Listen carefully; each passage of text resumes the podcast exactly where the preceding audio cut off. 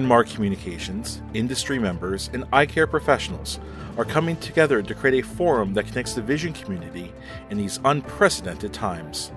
This program has been made possible in part with support from our premier sponsors, Allergan, Johnson & Johnson Vision Tear Science, Aerie, Novartis, and Santen. We'd like to thank all of our sponsors for their support of this programming. Today, we're going to be covering a topic that's really of interest to all medical professionals. And we'd like to welcome our visitors and viewers from uh, the United States and, and around the world. Um, today, we're going to be diving deep and uh, getting into the immunology um, and pathophysiology of COVID 19 and, and why so many people are getting sick, why uh, maybe children are not uh, getting as sick as adults, and how is our immune system uh, going haywire uh, with, with this disease. And I'm really excited to welcome uh, Dr. Randy Cron, who is a professor of pediatrics and rheumatology at UAB. So with that, Dr. Cron, uh, please introduce yourself real quick, and then we'll, we'll get on to the rest of the show. Yeah, sure. Thanks for uh, having me on. I'm a, a, pediatric rheumatologist here at the University of Alabama at Birmingham. Uh, I'm also a, a, basic science and translational immunologist, uh, although as immunologists, we're pretty, many of us, myself included, are pretty narrow focused because it's such a huge field in and of itself. But I do have um, a particular interest and expertise in cytokine storm syndromes, which uh, are starting to obviously get a lot more attention with uh, this current pandemic. Absolutely, and and you in, you you kind of wrote the book on cytokine storm syndrome, correct? Uh, I uh, co-edited uh, the first textbook, uh, basically solely devoted to cytokine storm syndromes with my colleague at the University of Pennsylvania, Dr. Ed Behrens. And we wrote a couple chapters in there, but we also got uh, people from all over the planet who are world experts in various areas of cytokine storm syndrome uh, to contribute. Just, I, I, was really impressed by the stuff that they put together. I, I was very happy with our product. It was a lot of work, but I think it's worthwhile. And as you can tell, we just it's incredibly timely for whatever reason. Absolutely. Uh, with that, Blake, why don't you introduce our other uh, friends who are on the show today? Yeah, uh, Randy, first of all, just want to congratulate you. You are the first uh, non ophthalmologist physician to appear on Ophthalmology Off the Grid. This is a tremendous honor uh, you've uh, you've now. Uh, I, I, hope you're you're appreciative of, of this of this uh, honor. we work as as pediatric rheumatologists. We work quite a bit with ophthalmologists because uh, our children with chronic arthritis develop uveitis, and so uh, we work very closely with you guys. Well, I think you're going to like our, our, our, teammates on the call. Um, we have uh, Dr. Laura Periman from the Seattle area and Dr. Bill Trattler uh, from Miami. And, you know, Dr. Periman is, is, is a well-known uh, dry eye disease master, but a lot of that has to do with her unique understanding of molecular biology. She's been working in molecular biology labs even before medical school at, in Washington. And Dr. Bill Trattler, is a, a cornea refractive surgeon, uh, has written books actually in medical school uh, about microbiology and the sort. So we hope that that we have uh, uh got an expert panel uh, to kind of toss questions back and forth. We already have over 100 participants. Everyone, please, uh, if you have any questions, go ahead and, and start writing, and we'll we'll try to do our best to get to them. But you know, I think the first thing that I wanted to ask, you know, when Gary sent that article just about cytokine storm, you know, I, I think I think that uh, the one I read is all about how vaccines are very important, but boy, those are a long way away. Wouldn't we do better by having a better understanding of supportive therapies, specifically for diseases like cytokine storm? If you can just kind of give us a general overview of that. Sure, um, and and I'll I'll preface this by saying that um, the cytokine storm syndrome that we uh, are seeing with this COVID-19 outbreak uh, appears to be different than almost any other one we've seen in the past, or maybe we just haven't looked closely enough. But there are features of it that certainly are very suggestive of a cytokine storm, but there are also features of it that are very different. But in general, a cytokine storm uh, fortunately doesn't happen to that many of us. Uh, we do believe there are probably genetic predispositions, and there may be for this viral outbreak as well. Uh, but most people wouldn't know that a priori um, as to why, for example, some people who get this virus or the influenza virus, which can also trigger a cytokine storm, you know, kind of have, you know, this virus could be, you can be asymptomatic apparently for a significant percentage or have a mild or bad case of the flu, but keeps you at home for, for example. But why maybe up to one in five people seem to require hospitalization and then a, a, a smaller subset even requires intensive care. Uh, but a cytokine storm uh, is something that um, can be triggered by a variety of things. Infections are certainly one of them. We also see this in settings of patients with certain types of blood cancers like leukemia and lymphomas, as well as autoimmune and what are called autoinflammatory disorders of the innate immune system uh, that are at higher risk of developing. For example, patients with lupus, we often see them develop this at onset if they're going to develop it. Um, nevertheless, what happens, we think, is that uh, whatever triggers it, uh, your immune system responds to that. Uh, let's say a virus. Uh, normally, if you catch a virus like the flu or a cold, your immune system, you know, goes gets ready and starts ramping itself up and starts attacking the pathogen to try to control it. And at some point, hopefully, it does if your immune system is intact. And then your immune system is actually hardwired to shut itself down. Otherwise, we'd be like in a chronic state of inflammation or one giant lymph node, for example. Uh, but what's thought to occur in cytokine storms is, at least in the ones that we can understand genetically, and there's a familial form of these diseases called, um, it's a mouthful, but HLH for short, or hemophagocytic lymphohistiocytosis. And we've learned a lot from those uh, genetic defects in the children that present with that in infancy. And uh, at least for a subset of patients, even with later onset cytokine storm, some of the same principles hold. And that is there are a type of white blood cell or lymphocyte uh, called natural killer cells and cytotoxic CD8 T lymphocytes, which actually kill the infected, we call them antigen presenting cells because they're presenting a piece of the virus to the, to the T cell to activate it. Um, and they have a defect uh, in the ability to kill that infected cell. And as part of that, they spend longer engaged, you know, touching membrane to membrane. Uh, and that process, that mm. prolonged engagement, normally you're, when they're talking, they're, they're talking through these proteins called cytokines, which are kind of like hormones of the immune system that signal other cells to do other things or to come to the site of inflammation. Uh, but when their prolonged interaction is occurring, these cytokines get out of control. And that's what's at least thought to occur in a subset of patients who have cytokine storm syndromes and potentially what's happening here with COVID-19. And in the end, you know, the virus is very important. If you have a medicine that targets the virus, and in this case, we may or we may not, we just don't know yet. Um, sure, you need to treat the infection. That's very important.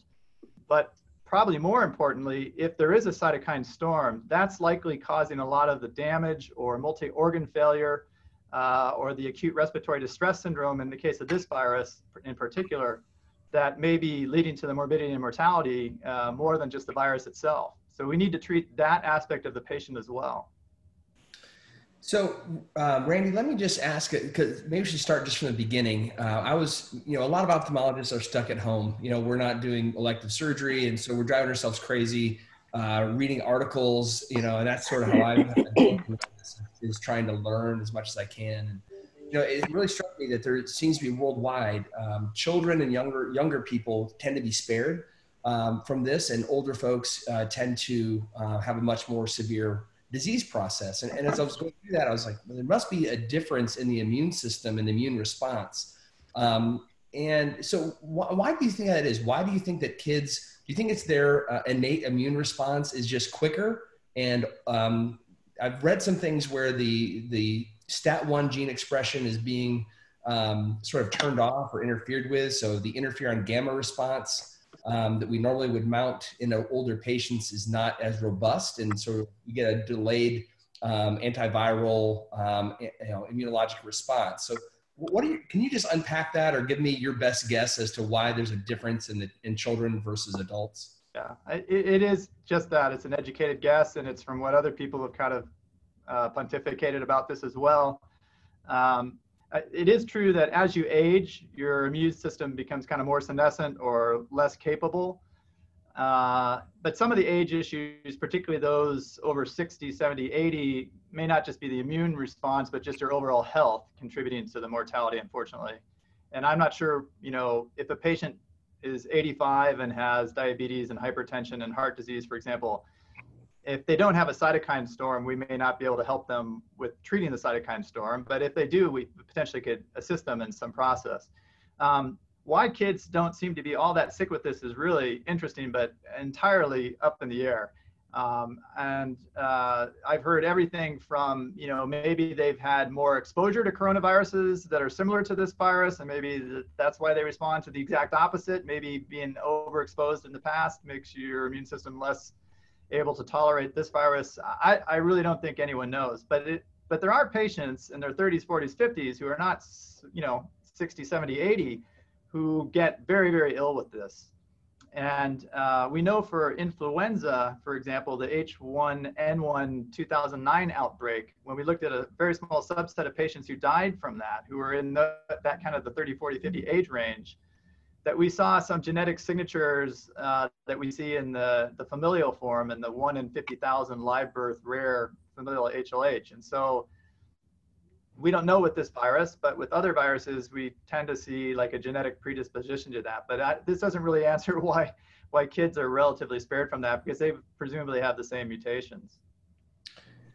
You know, one other question is, you know, how do we screen for a cytokine storm? I mean, clearly we're not in the ICU right now. We're not managing it. For for our colleagues who are, you know, right now on the front lines, yeah, I've heard I've heard serum ferritin levels, um, uh, you know, D dimer, uh, erythrocyte sedimentation rates are are key factors. How do you recommend people screen for cytokine storm syndrome? Yeah, and I, you know, because I have this platform, I will say, you know, people are dying of cytokine storm syndromes every single day around the world in intensive care units, pediatric and adult, from a variety of causes. And if you don't diagnose it, you're certainly not going to treat it. And so, um, my personal bias, and this is the extreme, and I understand that, is that if you're sick enough to be in a hospital and you have a fever as part of that sickness, even if you know why you're sick, uh, I think it's worthy of a ferritin screen, uh, and certainly in COVID 19. Uh, but we'll talk a little bit more about the differences with COVID 19. But if you're sick enough, that sick, with whatever febrile illness you have, uh, a ferritin is usually a pretty cheap test it depends on the hospital system, but usually 40 or $50. It usually comes back within a day, if not faster, and most everybody can do it. So it is a, a great screen for many secondary forms of cytokine storm syndrome. It's not, it's very uh, sensitive in a sense. It's not perfectly sensitive, but very sensitive. And the higher the value, the much more specificity you get. But in my opinion, if it's elevated, you have a fever, you're sick enough to be in the hospital, then you can start exploring these other avenues that may help you come to that conclusion that your patient has a cytokine storm. At least it kind of wakes you up to thinking about it.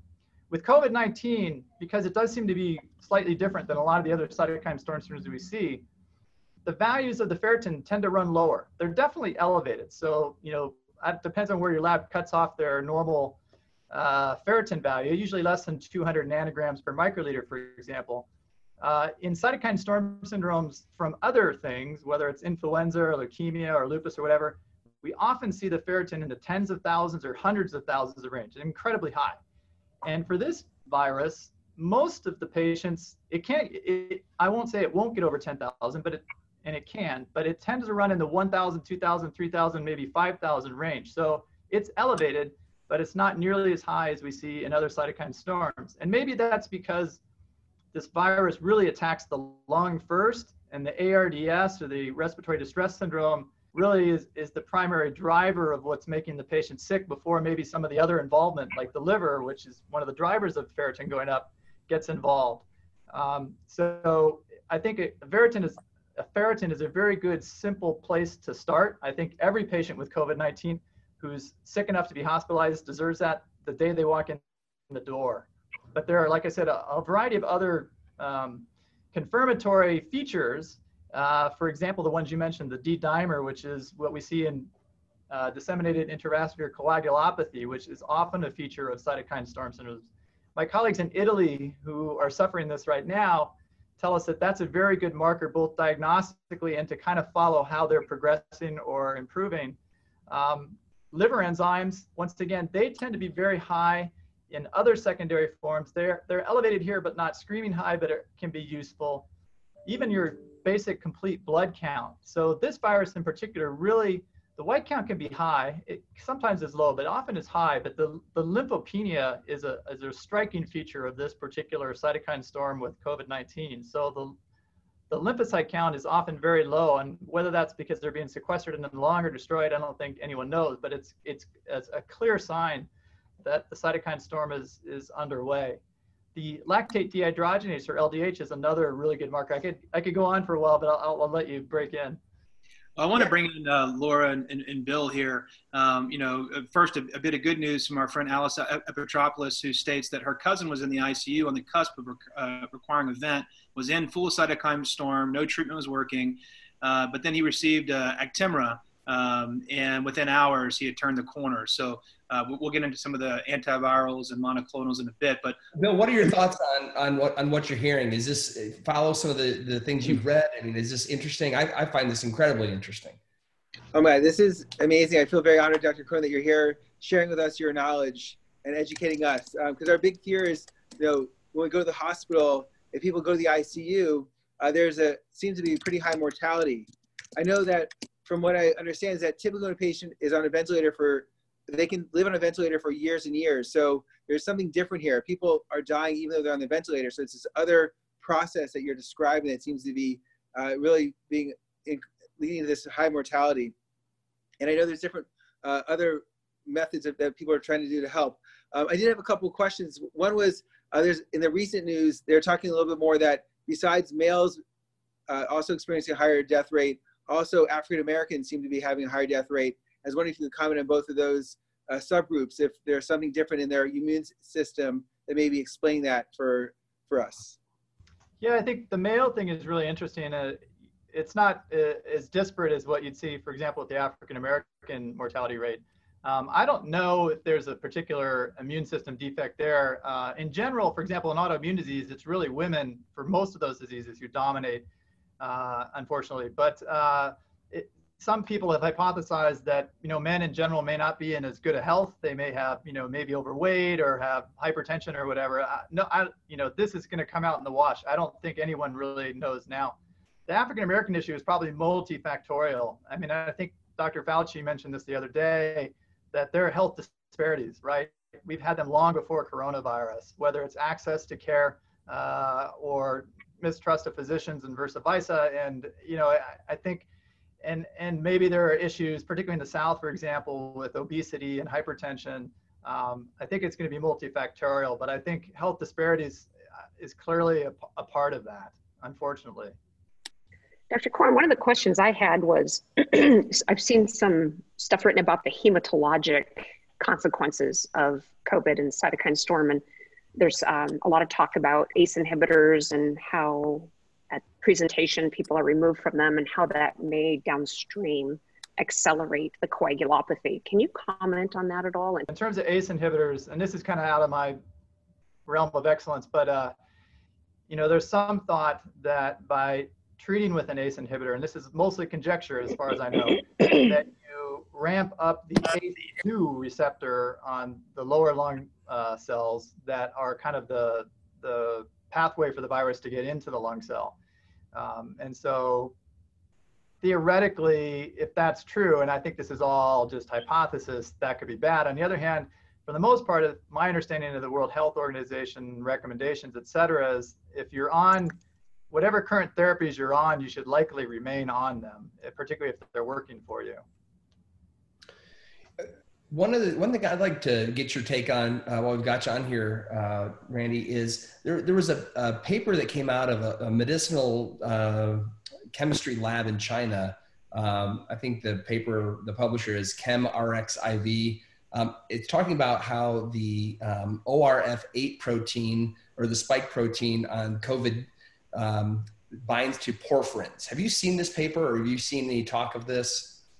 I have not, so I can't speak to that. Okay, all right. We can we can save that for another time. Uh, Blake and I were kind of, and, and, Bill and Laura and I were talking about this. You know, there's, I guess this would be sort of a, a good time to talk about the fact that people are throwing a lot of different theories out there right now because the whole world is focused on one problem. This might be the first time in modern history that we all have got to put all of our heads together to try to solve this. And and that does require something outside the box. it requires you know all of us to, to sort of be in this together but it also gives us maybe some weird theories. And, and after this is all said and done you know some things may stick and some things might we say oh that, that was really not so smart. Um, on that topic of of trying everything we can and just throwing the kitchen sink at this I really would like to talk about um, hydroxychloroquine. Um, we know that this is something that um, I guess it's a special bond between ophthalmologists and rheumatologists because we do all the Plaquenil screening and you, and you guys put all the patients on, on Plaquenil. And, and, so we sort of feel like we have this back and forth with our Plaquenil patients. So um, I, while I have you on here, I'd love to get your take. And again, I know this is kind of a controversial topic right now. It seems like it's being politicized for reasons that I don't really understand, but you know, I would love to hear from you um, to give us your perspective on, on sort of does this help for prophylaxis? Can it help for treatment? Can it help with cytokine storm with some of its um, you know immune modulating effects? So I'd love to hear your thoughts. Yeah. So um, my my understanding of actually the rationale for hydroxychloroquine is that it had antiviral properties. So I'm not sure. You know, it may certainly have have immunomodulatory properties that may or may not benefit cytokine storm syndrome. My gut feeling is that it's not going to be that much of a home run in that aspect. I can't speak to the antiviral properties, but I'd also be just personally surprised if that's going to be what helps everybody. Um, even if it, for example, uh, for people who aren't in the hospital, saves you one less day of being febrile and aches and pains and all that, the trade-off of not having hydroxychloroquine or plaquenil available for our patients who rely on it, for example, lupus patients, uh, because it's in such short supply, I, I don't know, that's, you know, whether it's going to help the average person one day or less to, but because a lupus flare, if someone flares because they can't get their plaquenil or hydroxychloroquine, that could be, you know, a more significant event. So um, I'm not an expert on antivirals, but I think that was the original rationale for this. Um, as you guys know, you know, it's pretty rare to see retinopathy. You know, you have to be on it for a long period of time.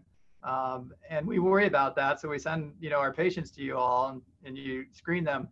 Um, but now because uh, it's being used by a lot more people, clearly, you know, people are talking about prolonged QT intervals and other arrhythmias which we personally, I'm a pediatrician. We, I don't think I've ever seen that in any of our longstanding Plaquenil patients, but certainly in adults that may be an issue. So there are concerns there as well.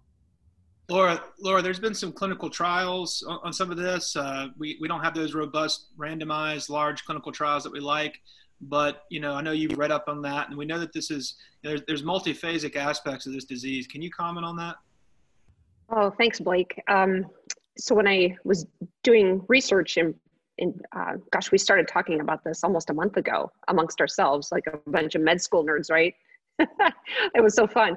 Um, I went into the clinical trials registry, and as of three weeks ago, there was 81 different clinical trials registered directed at COVID, which was very exciting.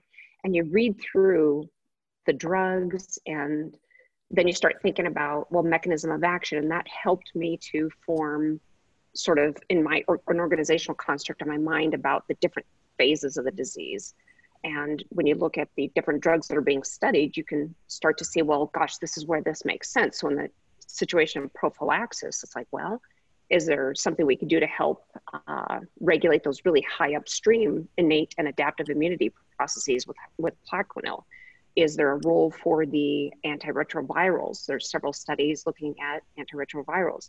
Is and then there's the wonderful targeted, you know, cytokine receptor or antagonist that we have downstream of that, and then we've got things like even VEGF. And it took me a while to figure out, well, why would VEGF, anti-VEGF medications, i.e., Avastin, be part of the clinical trials? And I think it harkens to the hematologic aspect of the disease multiphasic progression that I still don't understand. And when you're on those um, chat groups on the COVID ICU uh, docs, they talk about uh, this coagulopathy and how in the earlier stage of the disease, you should probably on baby aspirin and progress to Plav, uh, Plavix, to progress to Lovenox, and then big gun um, anticoagulants later on. But even those can have so it's in my mind, it's very multiphasic, and all of these awesome strategies that we're employing can be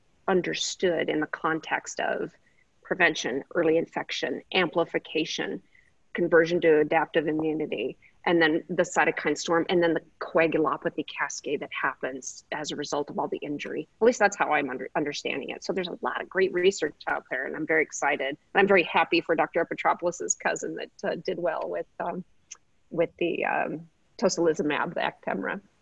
And Bill, I want to bring you in here because um, you know we there's a lot of questions uh, about if you're on the front line treating patients, should be should you be on this prophylactically? We're not talking about ourselves, but just you know those physicians on the front line. But there's also the concern that that Randy brought up of the supply chain. I know a lot of industry have been mass producing pills and donating pills. Can you kind of speak about the sort of the, the risk benefit of that? And zinc.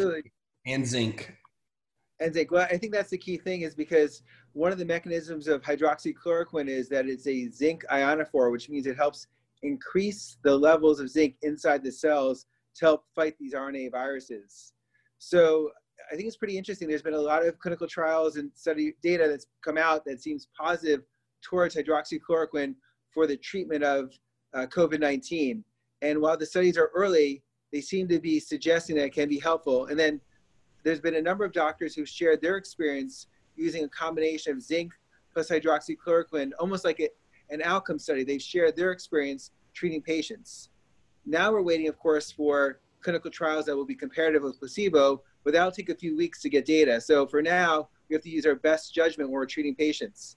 As well, the question goes, well, why not just have a loading dose on board for, for, for first responders? For example, firemen and and uh, EMS people who are saving people's lives, you know, they're going to get, you know, the virus, you know, blown up in their face if they're doing CPR. If this drug is helpful, why not give them at least a small amount to be on board and be ready in case they do get infected? Um, I guess my last comment will be on the supply chain. I do want to credit my cousin uh, Zach uh, Cohen, who's um, very involved, who's been helping provide some of that research. But it seems like a lot of the pharmaceutical companies have really been working hard to really up the production both in the U.S. and and outside of the U.S. Um, India was going to hold some shipments, but now is thinks uh, is now going to increase those shipments again. So we should be in good shape there. And hopefully this will be a short term run. There's a short term like shortage, but hopefully that will be uh, improved with more supply. Yeah, Dr. Cron, what are, what are your thoughts on that in terms of prophylaxis um, with zinc? Because to me, again, I'm we're we're bringing you on here as the expert. You know, we're obviously you know want to hear your opinion and not tell you what you know, we think. We're here to listen. Uh, but that being said, it does seem like you know we know zinc does have some antiviral um, effects um, on other coronaviruses and cold viruses, um, rhinoviruses, et cetera. Um, and we know that plaquenil can be a zinc ionophore. Does that does that make any sense to you at all, or is that I, are we on the wrong track?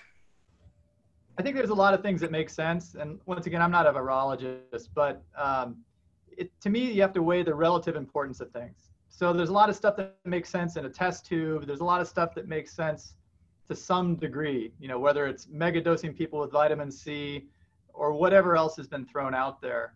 And that's not to say they're bad ideas. It's just the reality of the situation is this is a bad virus. And I will be personally surprised if something that simple. I'm not saying not to do it because no one knows, but uh, you know we do have drugs, for example, that we know can treat cytokine storms. For example, you're talking about tocilizumab in, in your um, relative. Those we know, those are pretty, you know, impressive responses when you see them. Um, so whether it's zinc or vitamin C or uh, you know people have floated cannabis, you name it, whatever people's interests are. Uh, I will be very surprised if those have substantial impacts, but you know, I'm, I'm happy to be surprised if any of those things work. But once again, I'm not a virologist, so I don't, I can't speak as well to the, the antiviral therapies as I can to the cytokine storm. Well, let's let's dive let's dive back into the cytokine storm. Um, one of the early articles I read um, because I was sort of googling cytokine storm, and, and your name just kept coming up on all these fantastic articles. So I would I would encourage anyone who is interested in cytokine storm syndrome to Google Randy Cron, and you'll find out you'll you'll get great articles about it. So, um, but I remember you read or you wrote about a patient. You said one of the sickest patients you had ever taken care of got a dose of I think I believe it was an IL one blocker anakinra, and it was like almost miraculous. The patient turned the corner and, and it saved their life. Can you talk a little bit about how you have seen patients respond to these kind of treatments and, and what you feel like is, is most promising on the horizon? First, I'd also just like to point out because we have colleagues all over the world and, and several, uh, many in the United States who work on a lot of aspects of cytokine storm. And while I may be getting some attention now because of our textbook, uh, there are a lot of phenomenal people out there who have contributed a lot to this field. I just want to get that out there. But the patient you're talking about, I used to be at the University of Pennsylvania before I, I came to Birmingham. And, um, and my lab uh, was working actually on um, molecular aspects of lupus. Uh, but this one patient that we reported that you're talking about kind of uh, was a, a wake up moment for me and has caused me over the last decade and a half to switch my focus uh, more so to cytokine storm syndromes in terms of my research. Um, and this was a, an unfortunate young girl who um, had a rare disorder, but as part of that rare disorder, she would get cytokine storm syndromes or what we call in rheumatology macrophage activation syndrome. And I think it's also important to point out to everyone that cytokine storm syndrome, uh, I like to think of it as an umbrella term. Uh, and underneath that umbrella, there are, and it gets confusing because they have all these different names, whether it's macrophage activation syndrome or MAS, or the hemophagocytic lymphohistiocytosis or HLH, or the cytokine release syndrome that we see in leukemia patients or lymphoma patients who get CAR T cell therapy for refractory disease. And, and ARDS, the acute respiratory distress syndrome, uh, can certainly occur during some of these cytokine storms, but not all of them. So anyway, uh, this young girl uh, was in the intensive care unit with her disease, having a cytokine storm. And this was back, I believe, in 2004. And uh, for me personally, she was probably the sickest kid, as you mentioned, that I've ever seen um, come out of the ICU essentially unscathed at the end. And her, you know, she, every organ system was failing. She was in ARDS for her lungs. She had pancytopenia, so all her counts, platelets, white count, red cells were all down. She had liver failure, she had kidney failure, she needed support for her heart, uh, so she is in heart failure. Uh, she had pancreatitis, she had seizures and bad central nervous system. She was comatose essentially, uh, really uh, on death's door. And um, around this time, we had started using this drug, anakinra, which is a recombinant human protein. So it's made in bacteria, but it's actually just more of a protein that our own body makes to help balance out excess IL-1, which is a very inflammatory protein or cytokine. And we had started using this drug in patients with another uncommon disorder called systemic juvenile idiopathic arthritis. And for whatever reason, those patients uh, have a high propensity of developing cytokine storms or MAS or macrophage activation syndrome. And, and our colleagues had also shown that this was a great drug for that disease. And we were starting to use it in that disease as well and we kind of made the leap that okay kids with systemic JIA do well with blocking IL-1 and they have a propensity to get macrophage activation syndrome. Maybe we can help this child. Because she was already started on a protocol that the hemato-oncologist had used for a while now which was a chemotherapy based protocol using a etoposide for the genetic form of this disease called HLH but they'd also started using it in secondary forms because they're much more common than the genetic form and it works, but it's got a lot of morbidity and mortality associated with it. And anyway, she had been started on that, but was still worsening. And so when we saw her, we talked to the team, we talked to the family and said, look, this is a, actually, and there's a lot of safety data for this drug because it was thought to be a great drug for rheumatoid arthritis, has approval for that. So we have over 7,000 patient years of safety data that's very favorable. It's also a very short half-life of like four to six hours. So even if it was causing problems, it's gone before you know it. And when it works, it works fast. So you know within two or three days if it's working. If not, you can you know rethink and switch switch uh, directions. Nevertheless, we talked to the family. And said, look, I don't think we have anything to lose here. We don't think we're going to cause more harm. We may help. And within two days, this girl woke up from her coma, and within six days, she was out of the ICU. Within a couple of weeks, she was out of the hospital. It was nothing short of miraculous for me. Really, it was phenomenal, and that was really what flipped my interest in this disease and uh, potentially how we could help people with this. I think those uplifting stories are, are, are, what gets us through. I think when I turn on the news and I see, you know, nurses and doctors clapping for those folks who are getting discharged from the ICU coming off fence, is so important. Um, you know, Gary, we're, we're, just past the halfway point here. I think it's important to, to thank our supporters uh, who make podcasts like this and shows like this possible. Um, our premium sponsors like Allergan and Johnson and Johnson Tear Science, also Aerie and Novartis, Santen and Kala or Kala Pharmaceuticals and Avellino Labs.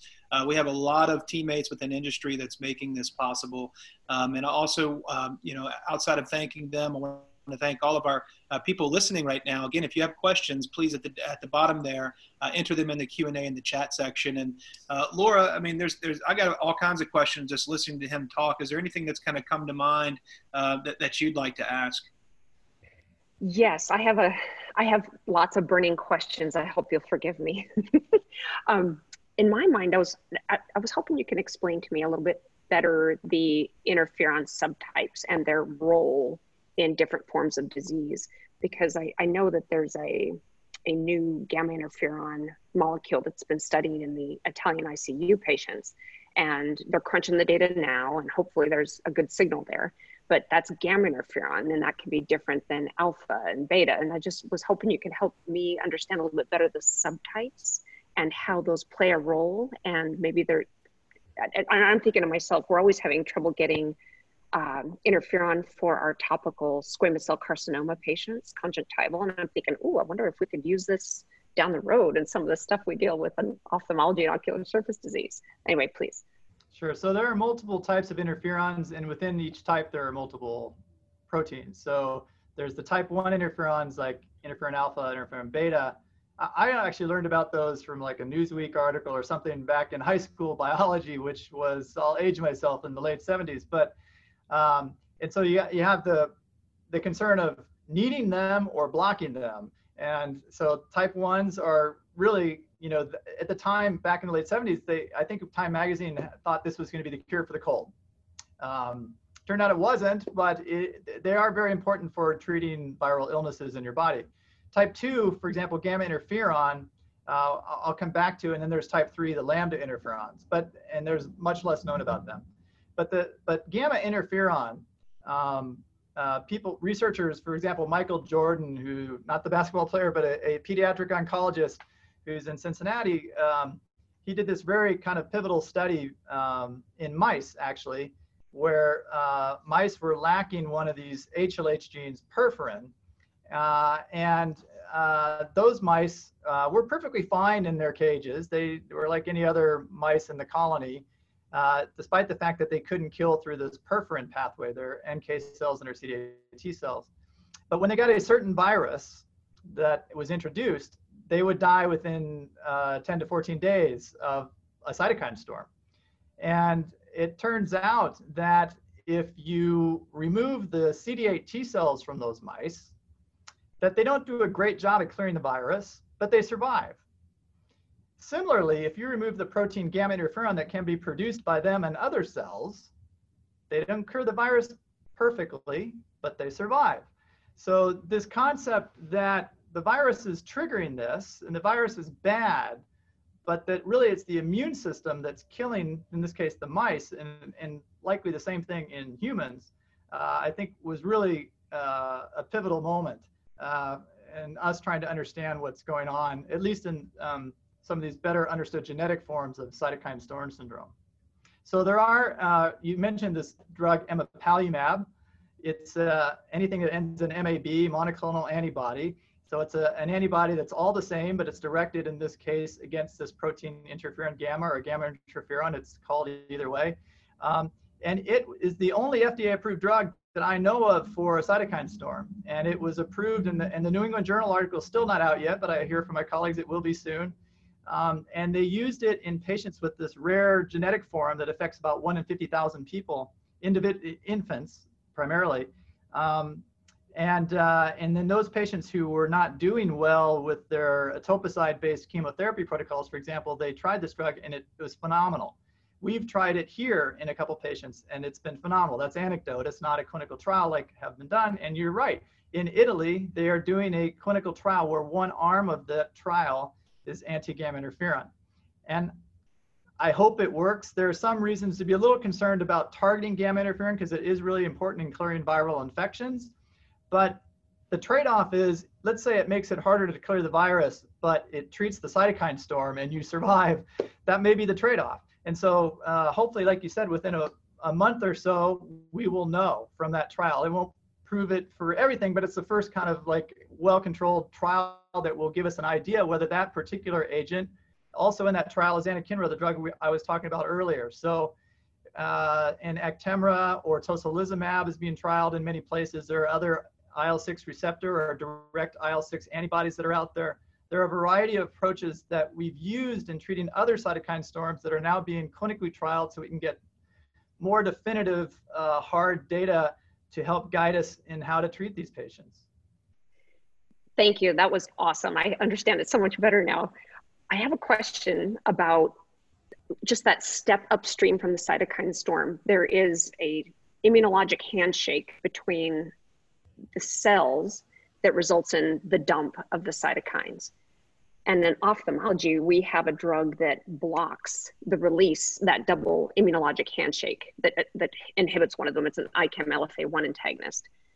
Is there a role for potentially potential upstream immunologic handshake blockade approaches to preventing the toxic spill of excess cytokines?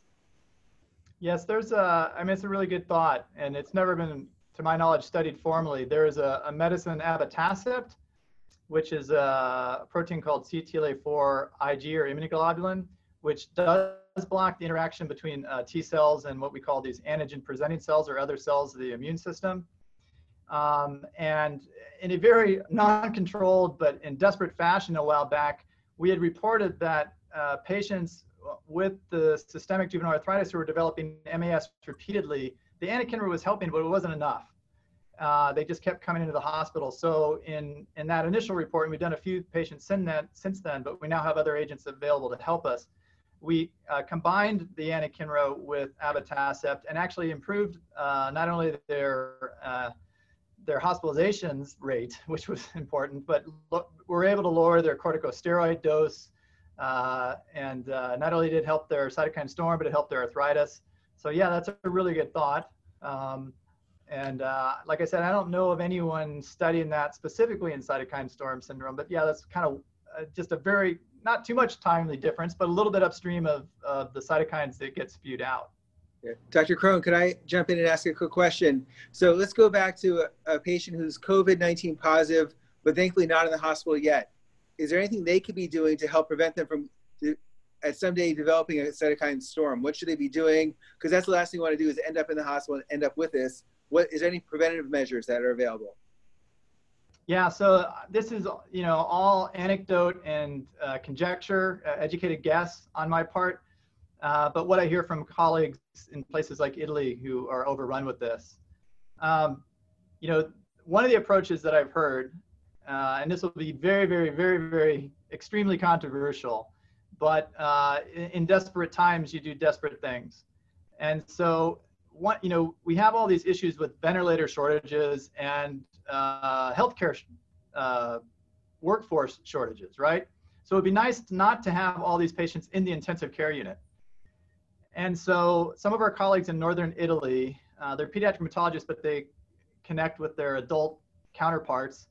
Um, patients who are coming in with positive COVID-19 and respiratory distress and fever are getting some screening labs, including the serum ferritin and a C-reactive protein, which is just a non-specific marker of inflammation and kind of a poor man's interleukin 6. It doesn't perfectly correlate, but um, and, and they have very low thresholds. I don't know the exact numbers, but very low thresholds. So if you, number one, have a cytokine uh, storm syndrome as evidenced by some of these labs, you test positive for COVID-19 and you have respiratory distress, but you're not sick enough to require ICU care or intubation, at that point, they're trying a variety of therapies. And what they say, and this is all correlation, it's not necessarily cause and effect until you do the clinical trial is that they've seen the rate of ICU admissions go down. Now that may just be maybe the virus has peaked in that part of the, the, the country and so maybe that's the cause, but it is a nice correlation to see that these patients, and, and there are patients who are in that state who you may do nothing to, who may also just turn around. So it, it doesn't prove that what they're doing is helping, but I think they're probably onto the right thing. Uh, and they're using, like I said, a variety of different approaches there, including anakinra, uh, tocilizumab, and here's the big controversy, uh, corticosteroids at kind of low doses, like 40 to 80 milligrams of, I believe, methylprednisolone or Solu-Medrol. Yeah, that's the, the other question is is cost and access to some of these uh, monoclonal antibodies and these treatments. Uh, it looked like anakinra is relatively inexpensive. I was sort of trying to do some research. Can you talk about the price and access and access for some of these drugs and whether we should be, you know, considering using these for patients in the U.S. earlier and upstream? So this is an issue for our patients who need these drugs, irrespective of COVID-19, right? Sure. So um, and you know, and I will I will say this: I, I am a big fan of these medicines. Um, whether it's the anti-TNFs, which to me was one of the greatest achievements in medicine in the last couple decades, because people with adults and kids with arthritis, it's turned their lives around. It's made our lives a pleasure as rheumatologists to provide these drugs and see our patients do so well. So, uh, but they are expensive uh, for a variety of reasons that I don't think we have any time to get into but uh, but you know, and and different ones cost different things. Anakinra in the short term is relatively cheap compared to some of these drugs, but it's also a drug that's given once a day or multiple times a day, depending on how sick you are. Um, but it, it kind of priced out as the same as like a, a tumor necrosis factor or TNF inhibitor over a year. So, you know, it's all relative. And some of these drugs are incredibly expensive. Like, you know, I don't even want to venture, but the, like scary expensive, but they work, you know, for what they work for. Um, so this is this is this is also going to be highly controversial. But my gut feeling is is that some of these drugs, if not many of them, will be saving lives. I'll put it at that. And and hopefully these clinical trials demonstrate that sooner than later. Um, so and um, in the end, the supply chain I don't know about the cost issue and whether you know governments can force drug companies to make these at you know reasonable costs for this crisis or not. I, I have, that's way beyond my pay grade. But the, even just the availability of these may be short supply if it turns out they work. Um, and so that's why ultimately, if they work, then it's a good possibility. Uh, and I and I preface this with all, all the knowledge that we have from prior coronavirus outbreaks, whether it was SARS or MERS or even bad influenza outbreaks, where the WHO is recommended against corticosteroid use. But my guess is, is that in a subset of patients, the ones you're kind of describing there, William, who, who come in and have some kind of respiratory distress but are not on death's door, and they have features, and this is important, of a cytokine storm, that corticosteroids even may be beneficial. At least that's, it's, it makes sense and it's what anecdotally some of our colleagues seem to be uh, experiencing. And those drugs are pretty widely available and not that expensive. So that's, you, can blame this all on me. I think other people think the same thing, but I'm probably maybe the one that's crazy enough to mention it. Uh, but it may be that that's what we ultimately turn to. Uh, in addition to these other medicines that hopefully will show promise in these clinical trial results that we get within a month or two. So Bill, Bill put you on the spot with, you know, you're sick, but you're not ICU sick. You know, what do, what do you take to keep yourself out? What about, you know, one step further when you're in the ICU, when you're on that side of the coin, you know, does it change? Again, I'm just curious what cocktail you'd want, God forbid, if you were in there or a loved one. You know, I know it's anecdotal evidence, but you know, I think that's what people want to know is once you're actually in the ICU and you're about to be ventilated possibly or intubated, you know, d- does your cocktail of choice kind of change in that setting?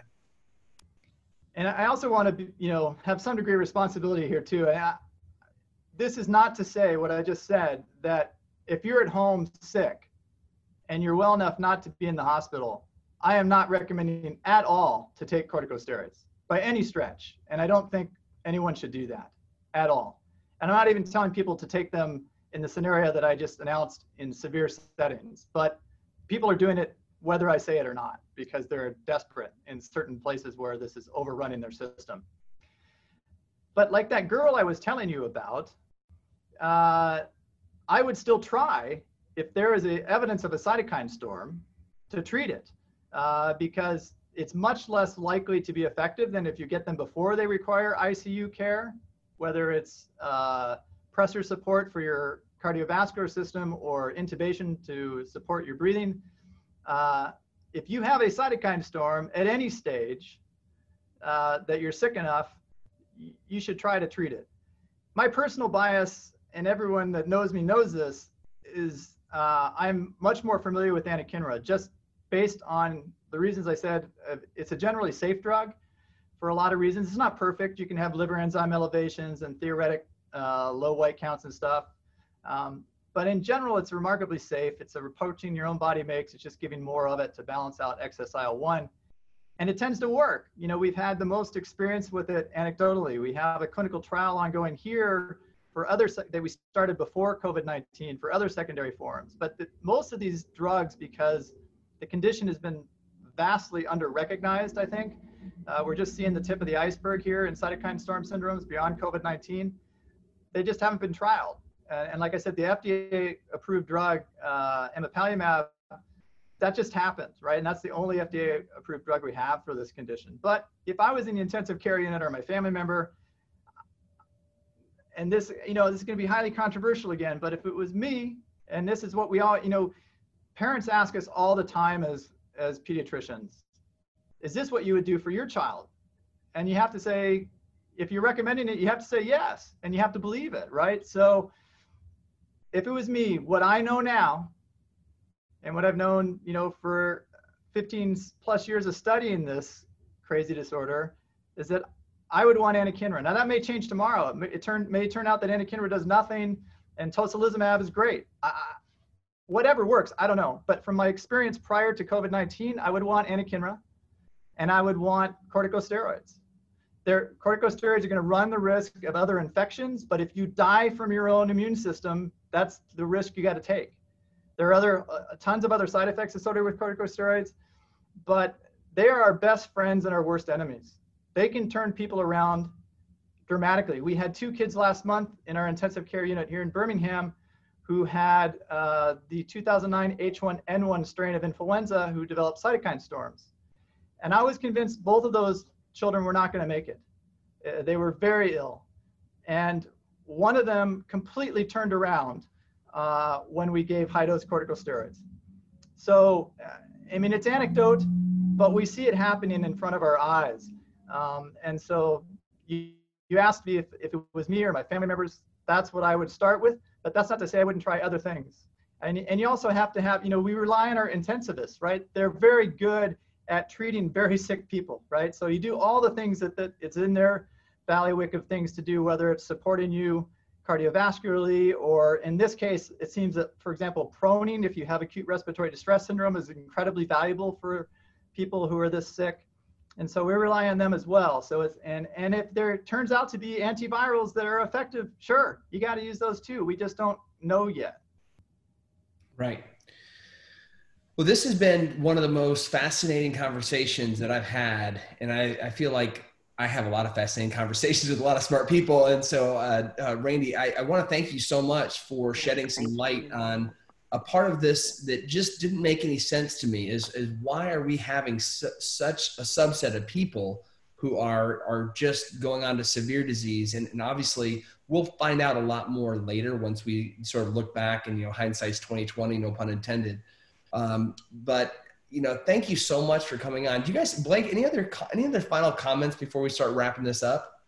Yeah, I mean, just some housekeeping stuff. Uh, you know, we we this has been such a great episode, and we look forward to more episodes next week. We're going to be getting granular on telemedicine. We're going to be talking to some senior ophthalmologists that have been working 30 plus years in the field and wondering how COVID changes uh, their life. But but I think it was really important for us today to get very granular um, you know, on this disease and possible emerging treatments, both in the prophylactic or sick or ICU stage. It is multiphasic. Uh, so, Randy, thank you so much for coming on. And of course, uh, Laura and Bill, uh, you guys uh, obviously have a lot of uh, expertise in molecular biology, and we appreciate all your comments. Thank you so much. Yes, we look forward to uh, continuing our coverage of COVID 19 as the story continues to unfold and as we see th- topics that are interesting uh, let us know. You can follow me on Twitter at CataractMD. Uh, Blake is uh, at Blake Willie. Is that correct? You betcha. And uh, Bill is at W Trattler. Yes. And Laura, yours is really fancy. Tell us yours. Dry Eye Master.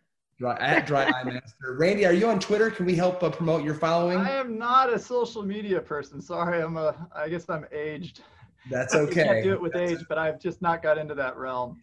No worries. Uh, Neither have, I, neither, neither have I, Randy. Neither have I. Well, just want to thank everybody for attending, and um, we we hope that this ends up helping patients and helping doctors make uh, maybe some new choices that can help patients uh, turn the corner. So, with that, be well, and we'll catch you all next time. Thank you. Bryn Mawr Communications, industry members, and eye care professionals are coming together to create a forum that connects the vision community in these unprecedented times. This program has been made possible in part with support from our premier sponsors, Allergan, Johnson & Johnson Vision Tear Science, Aerie, Novartis, and Santen. We'd like to thank all of our sponsors for their support of this programming. This webcast podcast is intended solely for ophthalmic healthcare professionals and ophthalmic industry representatives. By accessing this webcast podcast, I acknowledge that Bryn Mawr Communications LLC, herein BMC, along with any all third party corporate supporters of this webcast podcast, makes no warranty, guarantee, or representation as to the accuracy or sufficiency of the information presented in this webcast podcast. BMC, along with any all third party corporate supporters of this webcast podcast, do not endorse, approve, recommend, or certify any of the opinions or information presented or mentioned. BMC expressly disclaims any and all liability or responsibility for any direct, indirect, incidental, special, consequential, or other damages arising out of any individual's use of, reference to, reliance on in this webcast podcast.